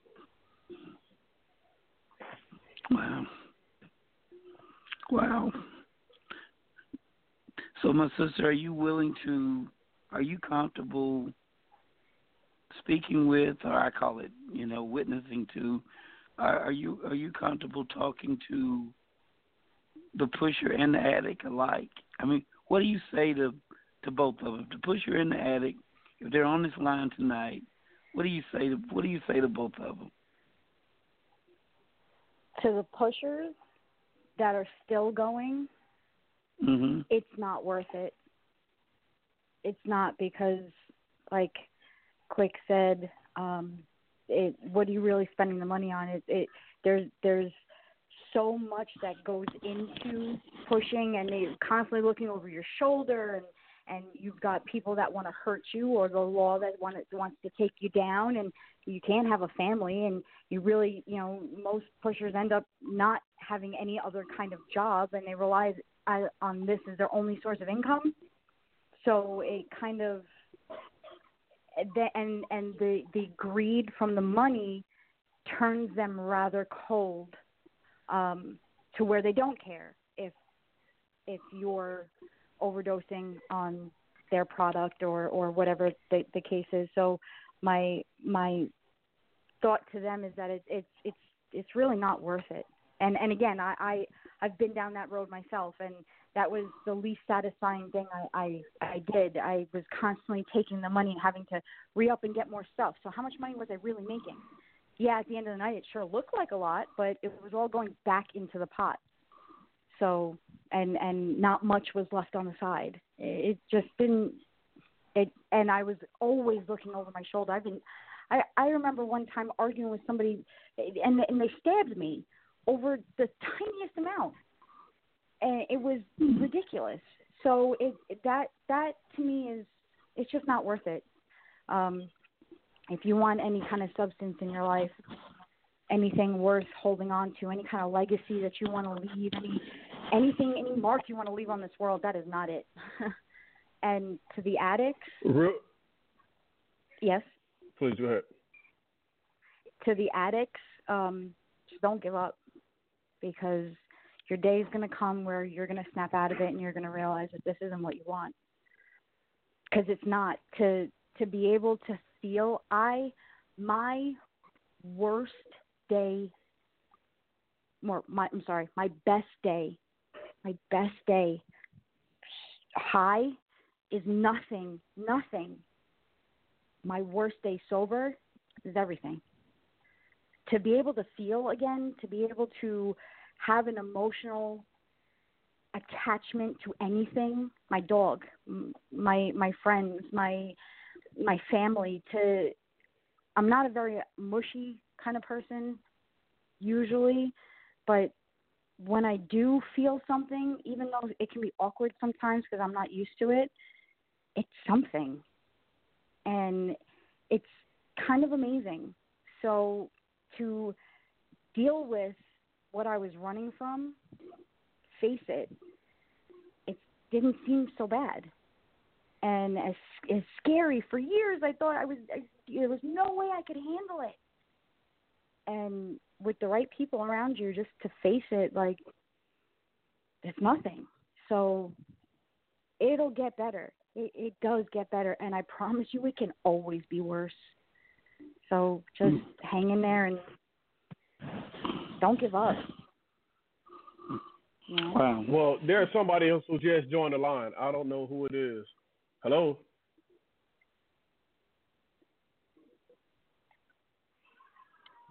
Hello.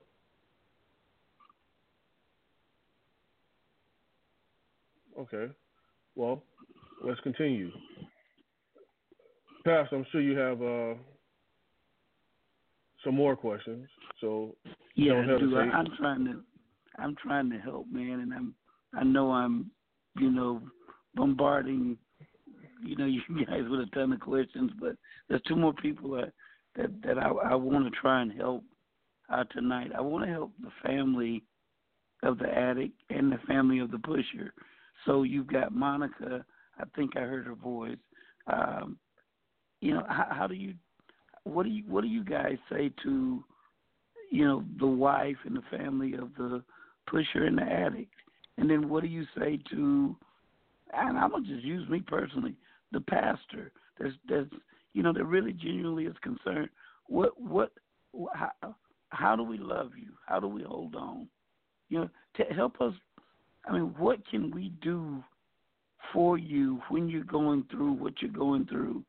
I mean, do we stand back? Do we pray? Do we hold on? Do we? What do we do? What does a wife do? What does the family do? And and what does the what does the pastor do? Help us, you guys, because I don't know. And I'm talking to the pusher and the addict. I'm talking to both of you. Well, um, from my from my perspective, as the family of the addict, um, your role as pastor would be one, first and foremost, obviously to pray.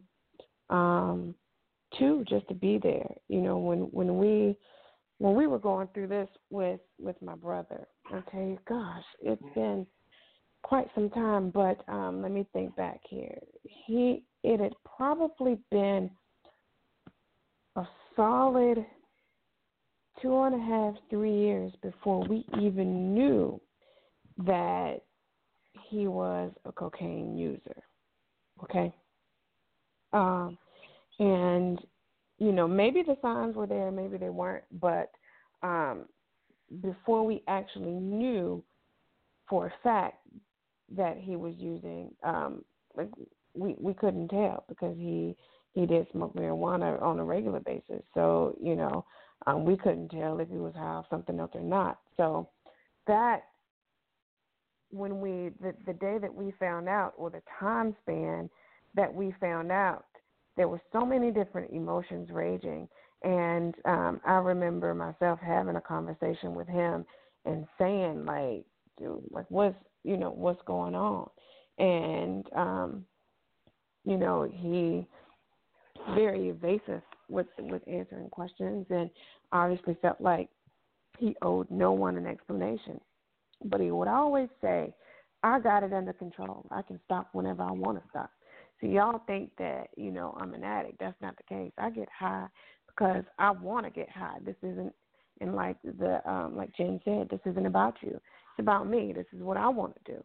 You know, and I think that what we also learned is in trying to help him, we were coming at him from from a perspective of, you know, look at what you're doing to one you, your body, and, at this time he had had um, two children and to your children. And um, obviously, we're trying to throw ourselves in the mix because, you know, we knew he loved us, but he didn't at that point.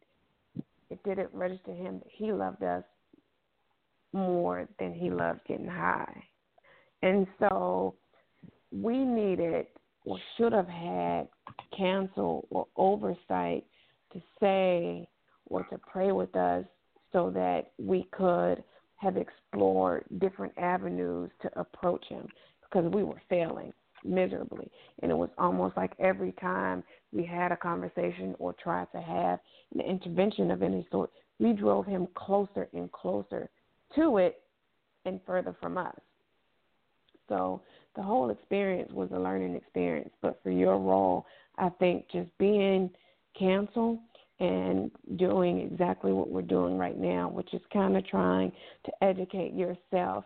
Um, one, on the mind state of someone who is an addict, and then two, on ways that um, the family can kind of approach the situation and help because the the first thing that and, and again I talked about my mom being an alcoholic. The first thing that she did was denounce him you know, you not my child, ain't no child of mine gonna be out here using cocaine and, you know, I'm done.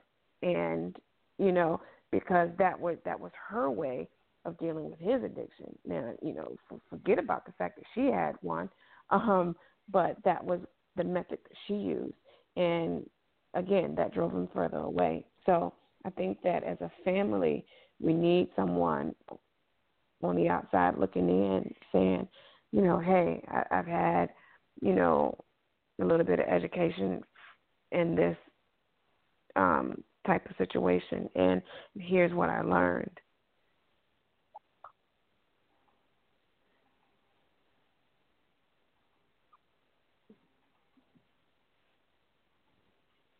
Pastor, go ahead. I guess I guess I need an answer too from the perspective of, of a wife of a pusher or or, or prior life pusher, um, you know, man, okay, so, you know, my brother also sold drugs and, you know, several different kinds um, before he became a user. And from, you know, I, I wasn't with my husband in those days to be witness to his actions, but just um, living in a household where you know I saw different things happening with the drugs, or um, and saw how it affected people once they got it. Just knowing that you know my brother was a part of that, it it saddens me a little bit because I think as a as a dealer, you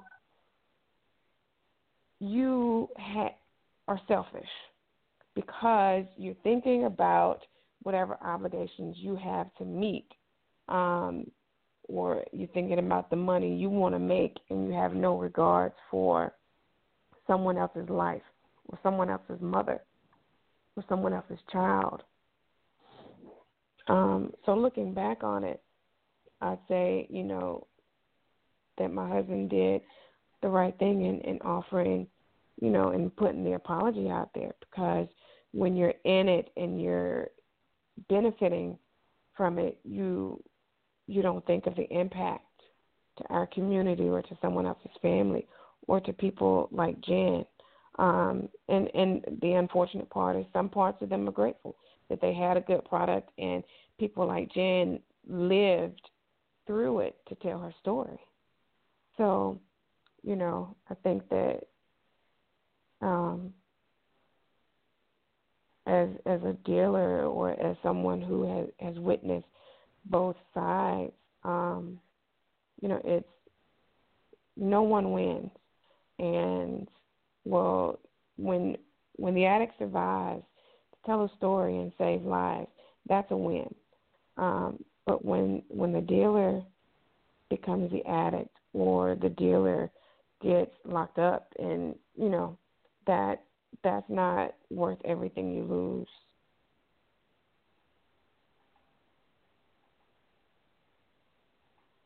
There you go.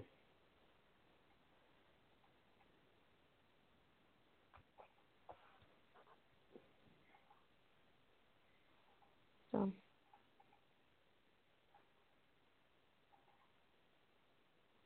Pastor, where you at now? I know you you sitting here with your wheels turning.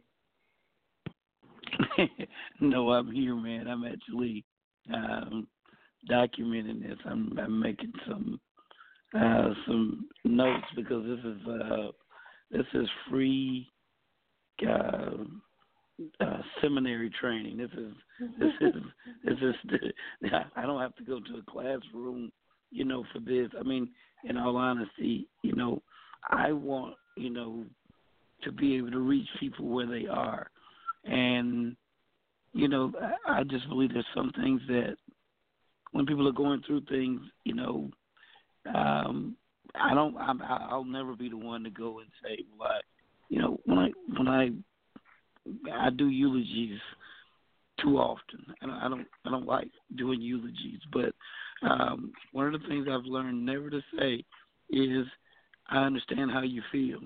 Okay, you just lost your mom, and I'm saying I understand how you feel, and my mom's sitting there at the funeral.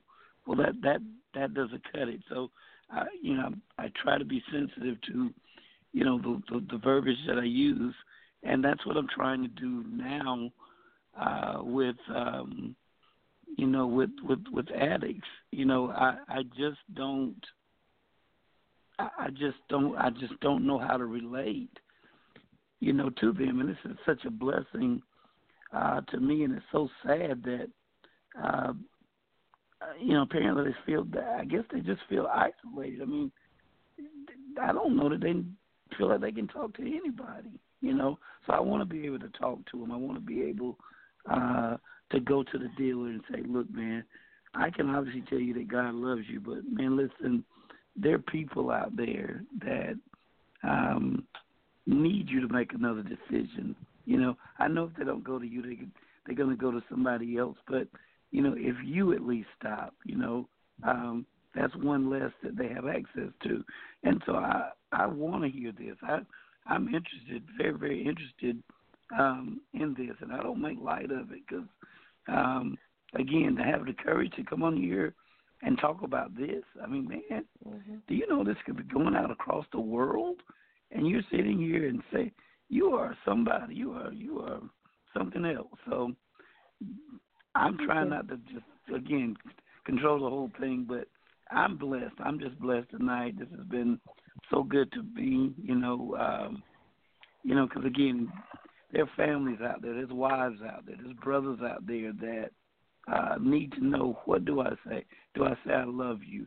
Uh, should I continue to be patient with you? Do you need to hear truth and you need a good cussing out right now? What what, what exactly do I I need to say to the pusher? What do I say to the addict or whatever like that? So I don't know, man. It's just um, a very good topic tonight, and uh, I am truly. I wish I'd gotten on uh, when you guys initially started, but um, it's probably best that I didn't because someone else would have had time to say something. So I will shut up now. I, I think that it's it's one of those it's one of those things where we as as as a there's always an excuse. One of the excuses is or justification. You don't get it from me, you get it from. You follow me?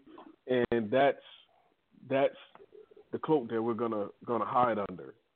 But in actuality, you have control. You know what I mean? There's always, if you know better, there's always an end. Now, there's a few ends. You got prison, you got the cemetery, or you have to just stop because there's no 401k. Like I said, there's no retirement. There's there's going to be a time where the pusher becomes the addict. In fact, oftentimes the pushers are addicts. They're just not using the drugs. If that makes sense. Their habit or their addict, their addiction is to making the money. You know, and I think that, um, you know, from another perspective, as, as well as as the family, um, I've never shared this with anybody, but you know, so when when my brother was going through his thing, um, I, for for some reason, you know, God would always reveal to me when he was in trouble.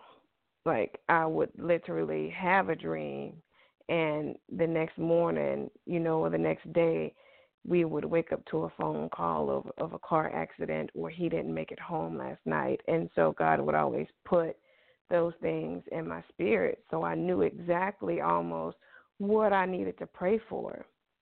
The adverse effect to that is that I was always worrying and I was always like, you know, Jen said with her parents, looking at my phone and just waiting for that phone call.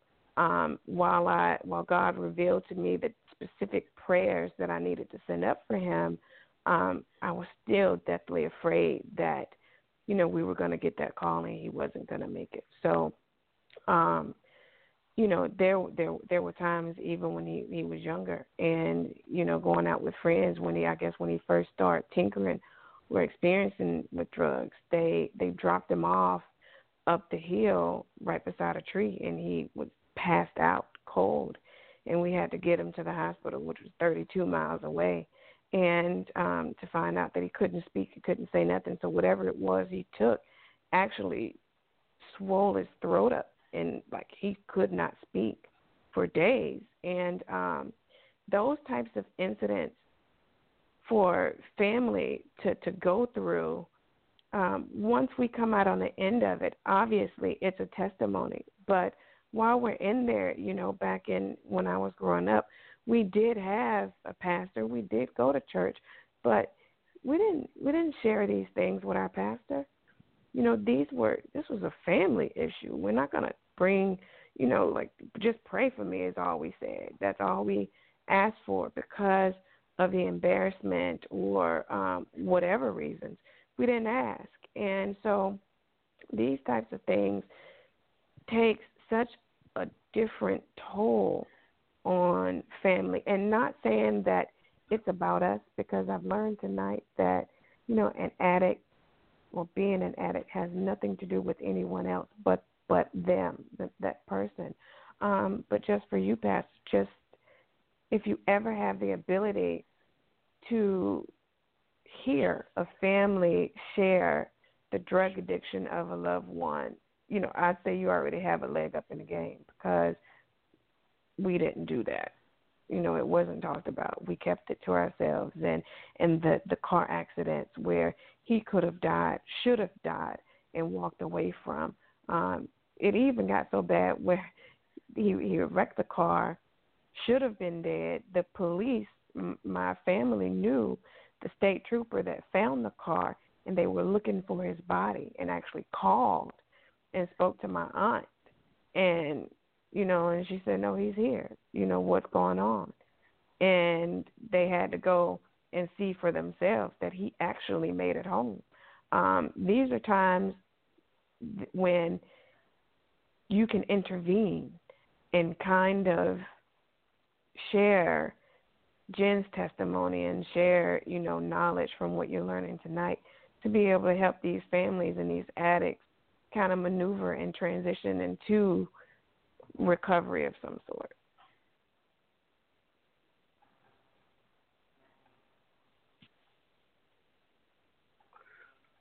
So, in other words, you got some free game. Yeah. I mean, you know, I think this is the first step. If you, you know, because people now, you know, now drug addictions they're more talked about. You know, people are more open about it. But you know, back back then it was almost like, and I know this can be a whole different story, or a whole different topic, but but it was almost like incest or, or molestation in the family where, you know, it it they swept it under the rug. And um for shameful reasons or whatever, they didn't talk about it. They didn't seek counsel. So, you know, for you to even have the ability to know about drug addictions and, and family suffering from loved ones being on drugs and stuff, like that's, you know, that's a blessing in itself because that didn't happen when I was younger.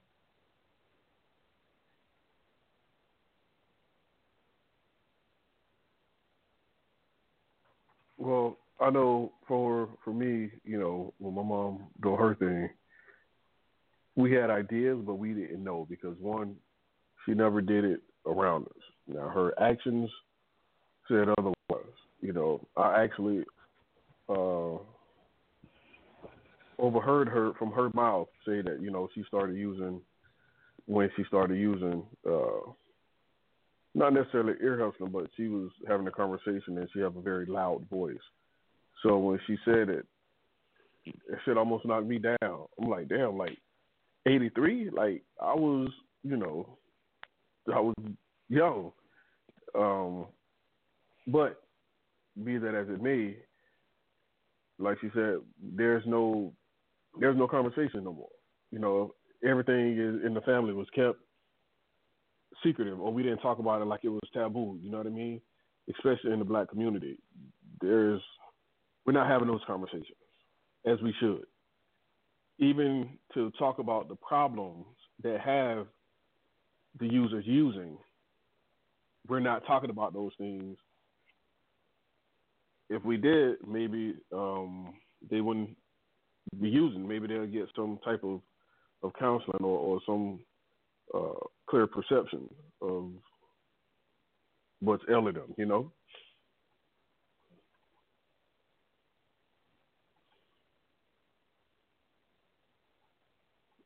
Pastor, you got to write faster than that now. Jeez. I'm with you, man. I'm, with, I'm I am I am completely I am completely with you, man. This has just been um again good for me. I need you to understand that and I'm not feeling um sorry for myself. I don't deserve to deserve any sympathy, but you know, if I I I feel really bad when I can't help somebody or at least point them uh, in the right direction. You know, walking off just don't seem like that's enough. I mean, prayer is always appropriate, but sometimes you know you just just want to do you know something else. And I feel like with just a few tools that I've received tonight, at least I can carry on an intelligent conversation. And you know, in that time that we're conversating, who's to say, man? You never know. You know, it may be time enough for God to turn something or somebody around. So that's why I'm, you know, um, documenting and and and and doing all these things because again, this is um, valuable, valuable um, information, and this is this is people that I encounter all the time. I, I encounter them on a uh, you know a regular basis, and I've had some to just break down and cry and say, you know, do you think I want to do this? You know, and that that is a that's a heartbreak right there. You know, that's a a real heartbreak. So I'm just blessed by it, and I'm glad to hear it from uh, other perspectives. I'm glad to hear it. Uh, hear all the apologies tonight to say, you know, uh, I'm sorry to that I did what I did, and I'm apologizing for all the pushers and all of that. That is so awesome to hear. And I know this is not going to heal everything, but I'm going to say it like this: Listen, I know that the majority of you know addicts, oftentimes uh, opiate users, whatever it was that I heard her say, they don't make it. I, I I'm aware of that, and my heart's broken because of that. But if 99 out of 100 died, but this one right here lived, you know what? I'm gonna celebrate this one because the Bible tells me that one can, you know, put a thousand to flight. In other words, one person can change a tremendous amount of lives. So I just believe that God mm-hmm. kept you for a reason and for a season. I believe that God stopped you, Mr. Quick, for a reason and for a season. I just believe that, and I believe that you know, uh, again, in what I do, the Bible said heaven rejoices over one that is saved. So if only one person was blessed tonight, if only one person's life was turned around tonight, you know, this was um, a well spent hour. So I again, I am just so grateful. I do pray for the people that have families that have lost, you know, people to addictions and to pushing, but I celebrate all those that uh, somebody's going to come in and say, you know what, I decided not to sell this anymore, or I decided not to use this anymore. Uh, and maybe that's the power of, um, you know, the power of this call. So I thank God for that. That's a blessing. So sometimes you can cry over what you lost, or you can celebrate the victories. And this is, uh, in my opinion, been a great victory tonight. No, I definitely agree. Definitely.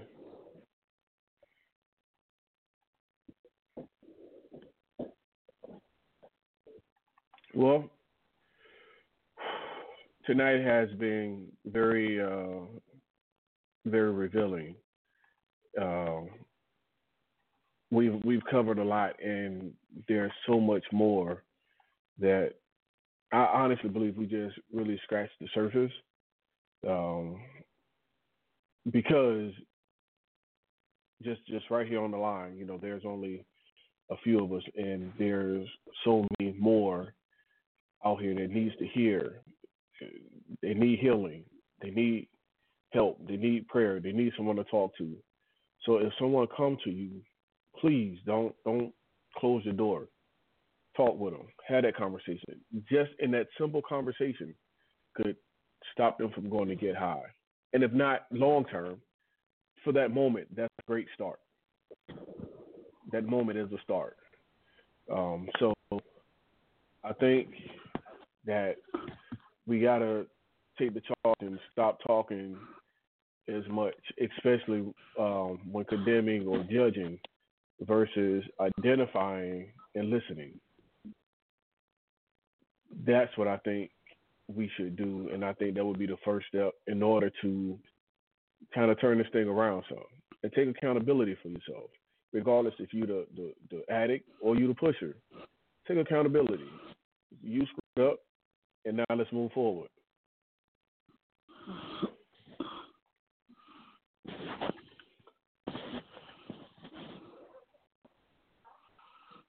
Well said. So, if all hearts and minds are clear, why, wife, you have anything? Uh, like Pastor, I think that um, the, the call was this information is very necessary. Um, the call was very necessary, and um, I think Jen's story is long overdue. You know, we need to hear more stories of deliverance. You know, so often I think that people, um, because of judgment, people are afraid to share what they've been through um, because they don't want to be judged and they don't want to go back. But um, when you look at it from a perspective of your story isn't just for you, you know, you're you're going to save somebody else's life. Um, I, I make the call or request that you know if you have a, an addiction that you've been delivered from, you know, call in and and share it when whenever we have the topic again because it you know it your story needs to be heard and we will welcome all we will welcome definitely welcome those testimonies uh, we will definitely welcome those uh, perspectives and truthfully regardless of, of the topic you know you can always take a break for good news you know. So absolutely, feel free, feel free. Uh, uh, Jen, do you have anything? Um, actually, I wanted to say something to the pastor about helping addicts, um, real quick. Um, to have an ear like yours, because I've heard this show before, um, and the way that you listen and and the the input that you give and the sincerity behind it goes a long way with somebody who's running from something. My my mother would um once I the first after the first time I told her because of course I did what any addict did and I tried to lie and of course I'm not using or I only do it on the weekends I've only done it once or whatever but once I I told her the truth I went to her all the time to let one more thing off my chest or off my shoulders and yeah there was always that you don't know what i'm going through and you don't know what i'm you have no idea. And and how dare you try and and pretend that you know. But when you come at me like look i have no idea what you're going through but i'm here to listen that goes a long way. Mm. and like i was saying before it may not hit you the first time but it breaks you down a little bit more each time to trust that they actually mean that. Because you see, you get so many people that bullshit you excuse my language but they they just they're nosy or they're they're fishing for something or they they just don't really genuinely care what you're going through. It's like they ask a question expecting you not to answer and and and then when they do it's then they look at you like crap now i gotta sit here and listen. But mm-hmm. when you have somebody that genuinely like lets you kind of vent you don't even need to say anything. But like i know for i can only speak for myself when i talk out loud to somebody i'm not just talking to have a conversation i'm talking out what's in my head. So it kind of helps put things into perspective it gets it out there it gets it out into the universe, I guess, and and that that thought that you were holding in that you were so afraid to let go of, it now loses its power because it's not just inside of you anymore. So mm. that that offer to be there, to listen, you think it doesn't do anything, but you're wrong. It does a lot more than you know. You just got to come at them like like how you approach a horse. You put your hand out flat and you kind of ease into it. It's kind of the same thing with an addict. If you go at them too hard or or where they feel like they're being attacked, they're going to buck and they're going to hide and they're not going to talk and they're just going to get defensive. But if you go at them like I'm an ear, and no, I don't know what you're going through, but I'd like to. You want to sit down and talk about it? Eventually, they will. Mm. Wow. So thank you. no, no, that's I, I, I am as someone told me earlier today, don't don't even insult me by saying thank you. You you have no idea. This is um, oh my God, this is um, really this is an answered prayer. I mean, just to hear this, and I'm talking. You know, it's one thing to hear it from a medical perspective or uh, a substance abuse specialist. I mean, they they have a perspective that obviously I don't know about, but to hear it from quote unquote the horse's mouth, to hear it from you know the the ones that have gone through it, experienced it. For me, that that's when it's real. I mean, don't tell me, you know, uh, God will make a way. You just keep praying, and I don't see any scars on your knees. If you've never been on your knees, don't tell, don't talk to me about this, you know. And so I, I, I value this information. Like everything else I can read it in a book. I can go to the seminar, but to get this on a, in a phone call is is um, you know a conference call is, is absolutely amazing to me. So um, I am I am well pleased with you know everything that was said from the you know from the pusher's perspective uh, to the uh, addict's perspective to the wife, the family member.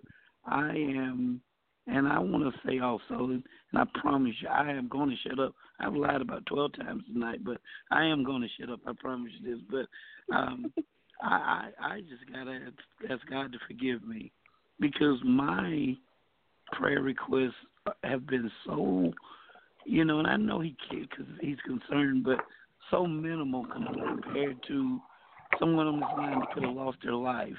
You know, I just want my life to be a little more comfortable, you know, but I'm not dealing with the type of addiction that she was. So I want to say, you know, Lord, just forgive me for being somewhat selfish when there's other people out there that I can be praying for that really has a problem. You know, uh, I'm just somewhat convicted tonight, I guess you would say. So, uh, with that said, it is in the hands of Mr. Quick, and I'm not going to say another word unless Mr. Quick makes me say another word. well, with that being said, if all hearts and minds are clear, Pastor, go ahead and pray us out. But before wow. you do so, we will be back on Tuesday 9 p.m. Eastern Standard Time, as well as Thursday, 9 p.m. Eastern Standard Time. And this is From the Streets to the Pulpit. Pastor, please. Lord, we thank you so much for uh, your presence on this line tonight. I, I thank you so much for for truth. I thank you so much for honesty and for openness. I just thank you so much, God, for uh, I really believe with all of my heart, God, that there were more people that were helped tonight other than myself. I, I don't want to be selfish, God, but I I pray that this information has really touched somebody's heart. I pray that it has instructed someone to say, you know what, if nothing else, I can love them. I can be there. I can be patient. I may not be able to relate, but I can be there. I can listen to them. They may not listen to me, but I can listen to them. And Lord, I want to do something tonight that a lot of people may feel find somewhat offensive, but I want to pray for the pusher tonight because the pusher still has a soul. The pusher still has life ahead of them, and I want to pray for them that they will, um, Lord God, develop even more so a conscience. I want for them to look at the damage that they they're doing. I know they realize think that it's the drug that's doing the damage, but I I want to pray for the pusher. I want to pray for them that they will understand that no amount of money is worth it when it comes uh, comes down to a life. I want to pray for that pusher that every time they get ready to make a transaction, that they will realize, you know what, that's somebody's mother, that's somebody's sister, that's somebody's, you know, cousin, that's somebody. It could have been our next president. It could have been our next. Could have been the person that came up with the cure for cancer. I pray God that they will realize what they're doing, the magnitude of what is being done, and that they will some kind of way, God, just walk away from it.